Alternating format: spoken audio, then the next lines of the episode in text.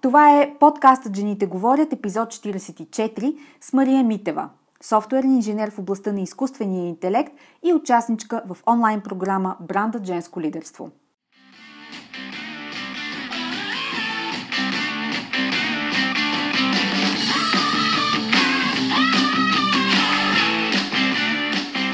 Добре дошла Жените говорят. Подкастът посветен на жените лидери в менеджмента и бизнеса. Аз съм Анета Сабова, консултант по темите на женското лидерство, лектор и автор на книгата Жената, която създадох – личният път на женското лидерство. Всяка седмица тук ще намериш съвети, с които да изградиш лидерско присъствие, авторитетен глас, който се чува и уважава в конферентната зала или на сцена и влияние, с което да се откроиш и утвърдиш сред колеги, клиенти, партньори и ръководители. Женската сила в бизнеса и политиката е в лидерството. Така че да започваме! Здравейте отново в подкаста Жените говорят. Единственият български бизнес подкаст по темите на женското лидерство, който помага на жените в корпоративния свят да изградят силно лидерско присъствие и авторитет в своята ниша и да се заявят с решителност и автентичност, която да ги отличи в залата за преговори или на сцена пред ключови стейкхолдери. В трудно време живеем в последните седмици. Очаквах настъпване на економическо свиване от близо две години насам. И когато споменавах за това, усещах как се здобива мигновено с недоверчиви погледи около мен с упрек, че съм фаталист. Да, през 2018 и 2019 година спиралата на растежа беше толкова навита, че всички се надявахме, че този най-дълъг период на економически подем ще се запази, защото хората явно правим нещо добре. Бях скептична да ви кажа. Отчасти, защото познавам човешката природа, но и защото съм финансист с уклон към историята. Ето фактите. Кризи има на всеки 10 години. Кризите винаги идват от неочакван източник, който ги инициира. Жените са изключително добри в управлението на кризи. Видяла съм и трите, минала съм и през трите, говорила съм за това с много от жените лидери гости в подкаста. Ситуацията днес не е по-различна. Тя просто се повтаря. Точно сега, в предстоящите непредвидими месеци, ролята и приносът на жените с ключови функции в компаниите и организациите ще се засили. Те ще трябва да взимат сериозни решения, да случват болезнени промени и да преведат екипите си през трансформация. Само тези от тях, които имат силен и отличим глас, чието мнение се зачита и които могат да прокарат визията си с интегритет и достоинство, ще са тези, които ще определят бъдещето в своите общности от клиенти, колеги, бизнес партньори и приятели. Точно изпитанията, пред които сме изправени, ще отличат онези жени менеджери и ръководители, които стоят зад думите и действията си. Познавам такива жени. Работя с тях и ще продължа да работя с тях. В тази връзка, предстоящите дни ще са посветени на дамите участнички в онлайн програмата Бранда Женско лидерство. Вярвам, че всяка жена има своята изключителна история, затова след края на всяко издание на брандът правя селекции измежду тях, които да я разкажат в ефир. Предстоят срещи с няколко от участничките, които съм убедена, че ще ви донесат много стойност и моменти на преоткриване на собствената ви история. Какво можете? Къде сте в момента и къде можете да стигнете, ако решите? Какво ви чака от другата страна на съмненията и резистентността, които, честно казано, са част от ежедневието на всяка от нас, особено когато сме в нова и непозната среда? Днес ще ви запозная с Мария Митева. Мария е инженер в областта на изкуствения интелект и разработката на математически модели. Всъщност, тя е човекът, който помага на компаниите да спестят време и човешки ресурс, за да подобрят финансовите си резултати, променяйки бъдещето си. Нейният опит в областта на изкуствения интелект е в международна среда. Работи с международни клиенти, които имат нуждата да оптимизират процесите си чрез Machine Learning – когато поисках от нея да го обясни на простосмъртен език за мен, тя използва като пример най-елементарното – документа оборота. Когато даден документ постъпи в компанията на хартия, той бива класифициран за секунди и архивиран без човешка намеса. Това представлява изключителна възможност, особено за големи институции като Европейската комисия, международни организации и големи компании, където, повярвайте ми, в 21 век бюрокрацията и администрацията са плашещи. В подкаста с Мария си говорим за опита и в технологичния свят, особено имайки предвид, че изкуственият интелект е особено актуална и гореща тема в тези среди. Сега, Мария е от жените, за които стереотипи като жените не разбират от цифри, са абсолютно неприложими. Но по отношение на други стереотипи за жените в дигиталната индустрия, тя има какво да каже. Тя самата е отличително различна от обичайната представа за жена програмист, което само по себе си също е стереотип. Ще разберете с какво е различна в подкаста. Говорим си също за това колко важна е емоционалната интелигентност за днешните лидери – в едно изследване, проведено от Harvard Business Review наскоро, се посочваше, че много от днешните лидери, макар и изключителни професионалисти, имат нужда от работа в тази посока. Аз лично имам собствена преценка на какво се дължи това и нерядко в работата ми с клиенти им давам контекст на очакванията именно във връзка с това. И все пак, от тук насетне, EQ-то ще е водещо пред IQ-то, така че жените с нашата емпатийност и способност да долавяме дори най-слабите сигнали в чуждото поведение, имаме предимства. Ще ни чуеш да разсъждаваме над едно изказване на Барак Обама за това какво би станало, ако светът се управляваше от жени и какво аз в частност мисля по въпроса, както и какъв избор и баланс на какво ще трябва да правят новите жени лидери. Записахме подкаст епизода с Мария във време, когато светът беше различен. Много вода изтече само за месец и половина в живота на всички ни, включително и в нейния. Мария днес се присъединява към нов екип в нова компания и аз много се вълнувам от това, което й предстои. Както винаги казвам, новото начало започва винаги с край на нещо друго. Понякога търсен и желан, понякога неочакван и болезнен. Така е било винаги и така ще бъде завинаги.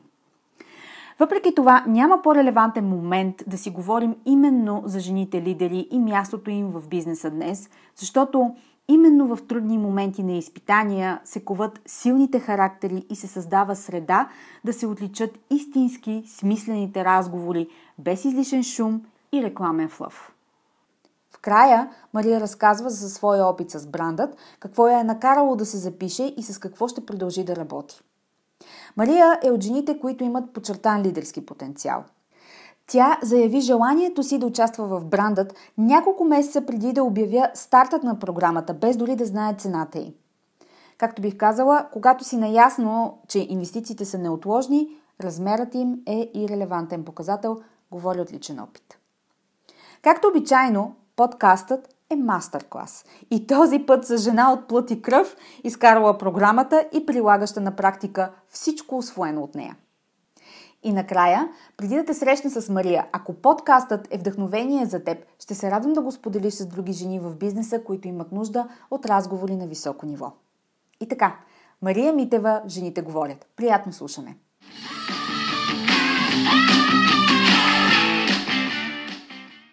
Мария, добре дошла в подкаста за жените лидери в бизнеса. Жените говорят. Здравей, Анета. Благодаря ти за привилегията да бъда част от подкаста Жените говорят. Веднага искам да кажа на нашите слушатели, че от селекцията участнички в програмата Бранда Женско лидерство ти беше първата, която ми каза да и затова много ти благодаря. И аз благодаря. За мен беше привилегия наистина.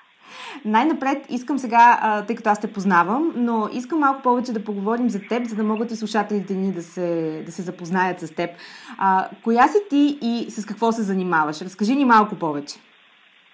А, добре, нека се представя. А, казвам се Мария Митева и общо след цял живот се занимавам с изучаването на точни науки. Завършила съм приложна математика и физика в Софийския университет. А, също така съм специализирала статистика в а, Германия и това са науките, с които се занимавам до този момент. И общо взето те предопределят целият ми професионален път. Често обичам да казвам, че математиката не е професия, а диагноза. И определено е така. Те и за банкерите не... така казват. Да, така е. А, не мисля, че има хора, които избират да се занимават с математика, да изучават математика просто случайно. Наистина е диагноза. А близо 10 години, близо 10 години съм работила в финансов сектор, заемайки регионални консултантски позиции, разработвайки математически модели. Но, но през последните години с навлизането на изкуственият интелект, сферата на математическото моделиране така претърпя сериозна трансформация. И трансформация, разбира се, претърпя и моят професионален път а, след а, тези 10 години в финансов сектор и работейки за така силно, силно ригидни иерархични структури, каквито са корпоративните, а смени както индустрията, така и моделът на управление. И в момента от една година, малко повече от година, работя в бутикова Artificial Intelligence софтуерна компания с плоска управленска структура. Името на компанията е Home, с N накрая потертавам. ние, сме, ние сме много малък и съответно много добре подбран екип, като нашата цел е да помага на компаниите да са по-ефективни, като, като оптимизират и автоматизират процесите си като нашият подход е по-скоро стартъп, отколкото корпоративно ориентиран. Това, това е накратко за мен. Така, имам около 1 милион въпроса сега. Добре, а, значи, а, до някъде това професионален път изглежда съвсем логичен, но човек, който се занимава с а, точни науки, с математика, да, да пренесеш и да преведеш тези си умения и това знание в Artificial Intelligence изглежда съвсем логично а, от, тази, от тази страна. Как така обаче избра за себе си точно Artificial Intelligence? Защо не стана Digital маркетинг специалист, например? Защо не стана Customer Service специалист? Защо не знам, защо, защо не остана в а, компаниите, в които каза в началото, че си работила в, корпоративните, в корпоративния сегмент. А, защо избра Artificial Intelligence точно и да не би робота София да те привлече към това? Как се случиха нещата за теб, защото все пак си жена? До някъде, да до някъде да, въпросът е абсолютно релевантен.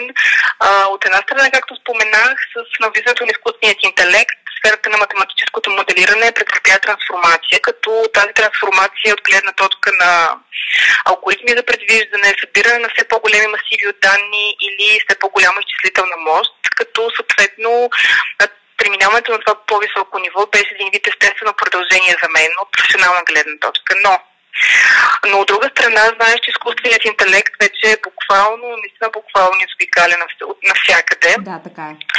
От съуправляващи с автомобили, безпилотни самолети до, до виртуални асистенти или, или софтуер, който превежда текст или дори инвестира нашите пари.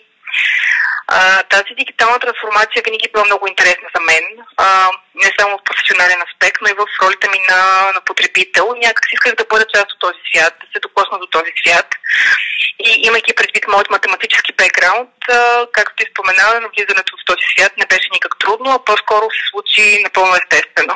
Добре, а какво тогава най-много ти харесва в а, тази работа? Тъй като а, аз, като човек, а, който не е особено а, про-техно, техно-про, а, за да можем да си представим ние, които сме от другата страна а, на барикадата, в, в този силно дигитален свят, защото ти си на върха в а, дигиталния свят, в този силно дигитален свят, какво те привлича и какво те зарежда, така че накрая на деня да изпитваш нездраво здраво, а, задоволство от, а, от работата си? А, да, работата е наистина доста специфична. Разработката на един модел е доста, доста времеемък процес обикновено отнема няколко месеца, като процес по оптимизация, т.е. под така нареченият модел fine tuning, може да продължи дори след тези няколко месеца, като плодовете от своята работа ги виждаш на един доста по-късен етап, т.е. в самият край, т.е. когато моделът вече е финализиран, но със сигурност, със сигурност не е в край на всеки работен ден. Има много предизвикателства. Лично за мен най-интересната част е, когато си в самото начало на разработката, т.е. на етап избор на алгоритъм за предвиждане или събиране на данни, обикновено не знаеш какво те очаква по пътя. Тоест, тоест ще срещнеш много предизвикателства, но не знаеш какви ще бъдете и кога ще ги срещнеш. Тоест има елемент на изненада и непредвидимост. Ама, но за теб а, това е нещо приятно. В смисъл, не те е страх от изненадата и от непредвидимостта, така ли? Не, по никакъв начин не ме е страх. Точно това нещо, което ме привлича в този тип а, работа. За, за такъв тип работа си, си изисква определен начин на мислене, определен майндсет, бих казала out of the box начин на мислене. А, също така трябва да си много креативен и иновативен съответно. Да, точно така звучи. Добре, а а какво всъщност ти каза, че неминуемо характера на работата ти е такъв, че винаги ще имаш предизвикателства, казуси за, за разрешаване, намиране на нови решения на заплетени ситуации, да. особено, за клиент, особено и основно за клиентите ви. Но за теб лично, като професионалист в тази сфера, какво е предизвикателство, челендж, който а, ежедневно срещаш? А, едно от най-големите предизвикателства е това, че Artificial Intelligence е сфера, която се развива буквално с, с скоростта на светлината. За да достанеш адекватен е необходимо да учиш да четеш буквално всеки ден, което отнема от личното време. А, на този етап със сигурност, сигурно съм приел концепция за учене през целия живот. Дори дори понякога имам усещането, че страдам от така нареченият FOMO синдром, т.е. Fear of Missing Out, а дори понякога имам усещането, че страдам от така нареченият FOBO синдром, т.е. Fear of a Better Option. Друго предизвикателство е, че софтуерната индустрия е изключително male-dominated свят. Като аз обикновено съм или единствена в екипа, или сме малцинство. Mm-hmm. А, също така мисля, че софтуерната, в софтуерната индустрия няма много жени ролеви модели, въпреки че индустрията се промени така значително през последните години. А, промяната настъпи в аспекта на това как правим неща за популяризирането на идеята за включването и разнообразието на работна сила, но все пак смятам, че имаме доста дълъг път пред нас, който трябва да извървим тази посока. Да, за съжаление, като всяко ново начало, а, отнема време, усилия, първи хора, които да копаят в асфалт, както аз обичам да казвам.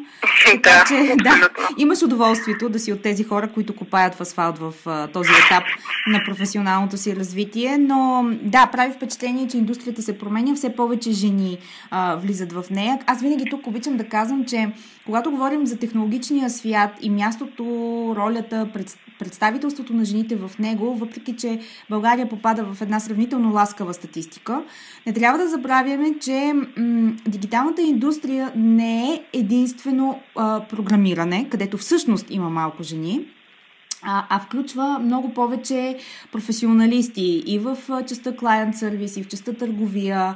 А, и, и там всъщност а, има много повече жени, което допринася за така наречената статистика, в която в България се нарежда на предните места. Така че, на, наистина, представителството на жените и разнообразието в индустрията е, е въпрос, който може да се погледне от няколко страни, а, но, но наистина в частта кодиране, програмиране, математически модели, там където си ти, а, има по-малко жени. И затова а, искам да те попитам, ти, бидейки често една от малкото в а, стаята и а, е, рядка птица, така да кажем. а, усещаш, ли, усещаш ли този стереотипи, най-вече не стереотипа, а по-скоро натиска му, че а, жените не са добри в точните науки, че не ги бива много по математика, по-добри са в по-общите, по-хуманитарните специалности. И те питам, нали, ти очевидно си опровержение на, на това, още повече, че си завършила а, съвсем точни науки, но преди време си говорих с Детелина Смилкова и тя като член на управителния съвет на ВУЗАФ а, точно това разказваше. Исках да, исках да разбера дали все още издържа този стереотип, че жените се насочват към хуманитарните и маркетинг специалности, а пък а, мъжете към точните економически и финансови профили. Особено аз, идвайки от финансов сектор, мога да кажа, че това е странно за мен, но, но е факт, че статистиката това показва. И тя потвърди, че въпреки всичко това все още се запазва и те първа милениалите и следващите поколения ще променят този тренд и тази статистика. Но на този етап, ти като жена в да. тех индустрията, усещаш ли натиска на този стереотип и усещаш ли го, когато учеше, когато се подготвяше? А, честно казано, да, съгласна съм с Петрина Смилкова, усещала съм такъв натиск. Обикновено отнема време да се докажеш и да те приемат за равна. Като тук определено трябва да използваш качества като постоянство и търпение, т.е. наистина отнема време. А, дори наскоро, представяйки себе си в себе си професионалният си път в определена група, един от коментарите, който получих е, че не приличам на човек, който разработва математически модели. Нека да кажем защо. Сега, а, ние ще имаме снимка, снимков материал с теб, разбира се, обаче нека да кажем защо не приличаш на човек, който разработва математически модели и а, как изглеждат тези, които отговарят на, на визията за това. Ти си а, красива жена, имаш дълга коса, освен това, която е съвсем женствена и също така а, обичаш да говориш очи, очи в очи с хората около себе си. Нали така? Така е, никога не избягвам зрителен контакт. Това е правило номер едно, когато комуникирам с хората. Тоест, във връзка с това, което казах преди малко, наистина влизаме вече в други дебри от типа уме, красива и млада. Да. Страхотно Определено смятам, да, определено смятам, че все още имаме път пред нас. Стереотипи все още има, да, да. Mm-hmm. Добре, а какво ще кажеш на младите момичета, както аз обичам да казвам, младите милениали, защото и ние попадаме в а, тази група, не, не знам защо, статистически, но а, като ценности и като начин на светоусещане и живот не съвсем. Но на младите момичета, които сега стъпват в началото на професионалния си път и са на, да кажем, 21, 22, 23 години, какво би им казала като човек, който е отвътре на, в технологичния свят и на тях им предстои да влязат в него или току-що са влезли в него? Къде са иллюзиите, които те очакват, че са нещо съвсем нормално, а всъщност имат иллюзии? Би ги посъветвала да открият за себе си жена ролеви модел в IT секторът, т.е. да открият пример, който да следват. С това е важно да има повече жени, достигнали до по-високи позиции, така че тези момичета да си кажат, тя успя да стигне до, тя успя да стигне до такава позиция, защо да не мога и аз. А ти имаш ли си такъв ролеви модел за себе си? Да, имам ролеви модели, но те са, те са част от моят професионален път, дами, които са били мои менеджери. За щастие имаш а, такива Имам, а, да. жени. Да, това е много важно, защото когато а, имаме някакъв ролеви модел, не става въпрос за копиране в никакъв случай, но става да. въпрос, че такъв един човек, мъж или жена, разбира се, е, ни показва какво е възможно за нас. Затова ролята на ролевия модел а, не е като човек, който да гледаме на него като на кумир и да се прекланяме под не, пред него, а по-скоро да, да виждаме какви са възможностите за нас и къде можем да се стречнем повече, отколкото, отколкото очакваме. Добре, а какво, м- какво искаш да постигнеш за себе си? В какво искаш да си по-добра, например? Къде си слагаш летвата лично за себе си? А, лично за мен а, моята летва винаги поставя на високо. Мисля, че съм амбициозен и устремен човек а, и съм от хората, които смятат, че амбицията така е най-естественият двигател. А, посоката, към която съм устремена е развитие на меки умения, soft skills, дори, дори все повече се говори за, за soft power, меката сила, да. начина по който управляваш а, взаимоотношенията си, кариерата си, по начин по който успяваш да изградиш наистина и да бъдеш автентичен а, лидер. А, това е тема, по която говори една от дамите в подкаста Жените говорят, Киркана Василева. Да. А, между другото, това е един от любимите ми подкасти.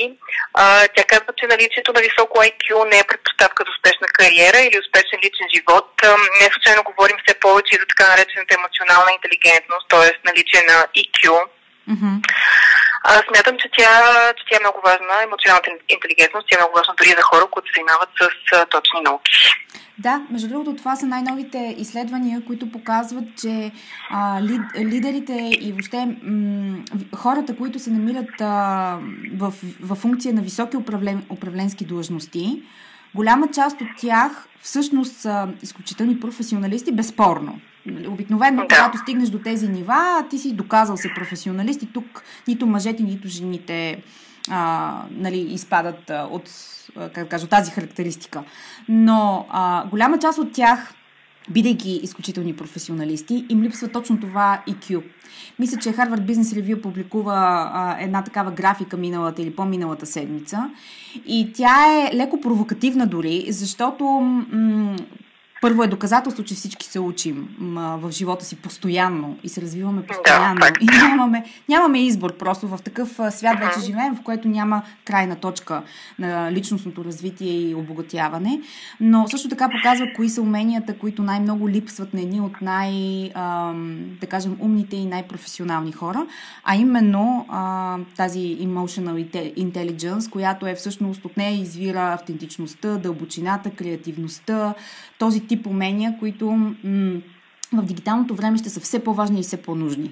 Така че ти развивайки тях, защото си говорихме преди малко като една от малкото жени в а, тех индустрията, която а, държи на зрителния контакт, продължаваш да. стремително да вървиш в посоката, в която ще си различна, но може би и да се надяваме, че в следващите години а, всъщност това ще бъде приоритет все повече на не само на хората в дигиталния свят, но и на, въобще на всички бизнеси да развиват менеджерите си и хората си в посока на емоционална интелигентност и много автентична комуникация, защото само това обогатява средата и помага в крайна сметка да се взимат най-добрите бизнес решения.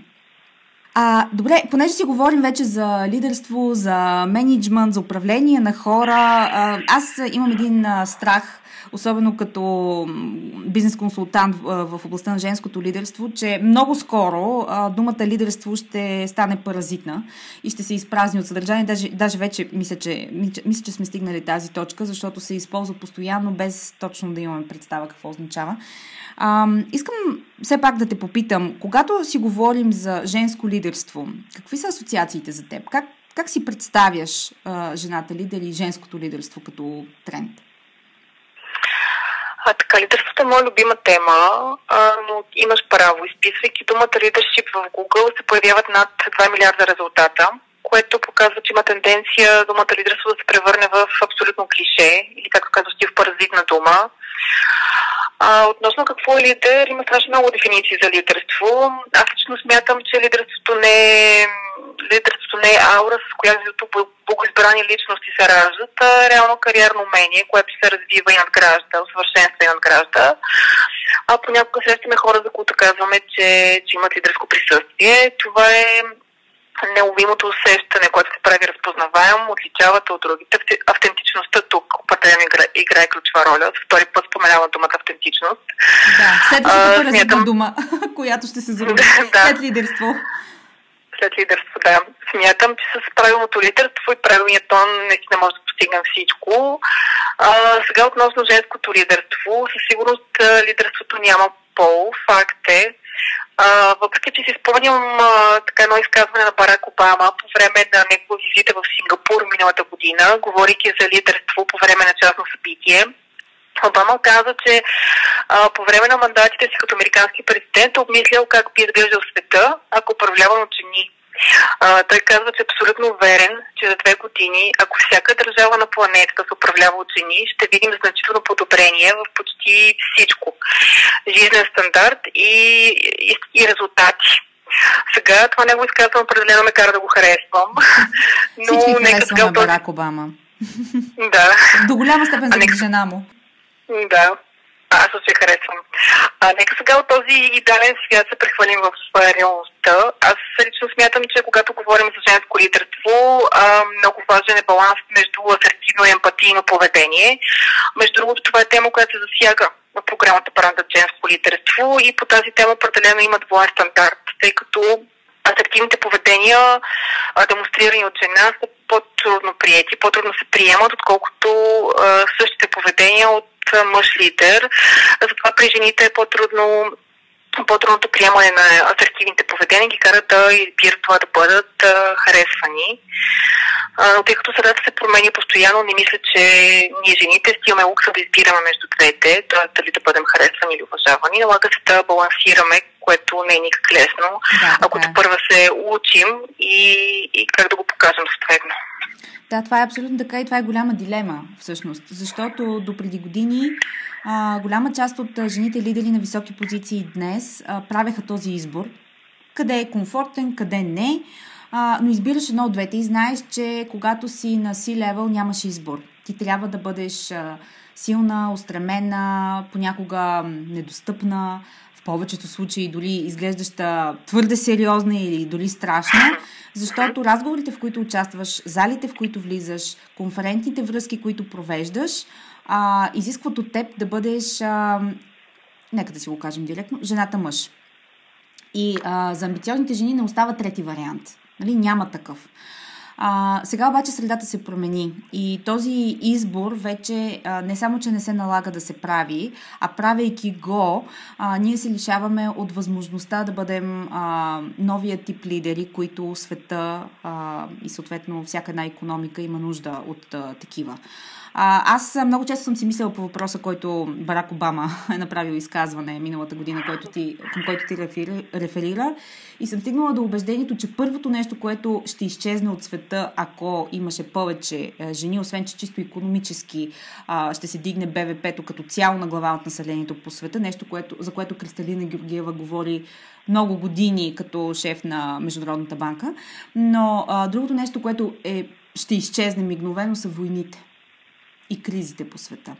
И това е така, защото а, като цяло жените може да сме амбициозни и да обичаме съревнования, да искаме да постигаме резултати, но жените мразят конфликти. А, и няма жена, която да позволи децата и да умират. И затова вярвам, че това е нещото, което би било с най-големия импакт. Но, разбира се, това е една идеална ситуация, в която нали, нито, нито една крайност не, не е валидна за, за света и за хората като цяло. Добре, ти каза, а, че това за асертивното и емпатийното поведение е нещо, което а, е привляко вниманието ти в програмата Бранда Женско лидерство.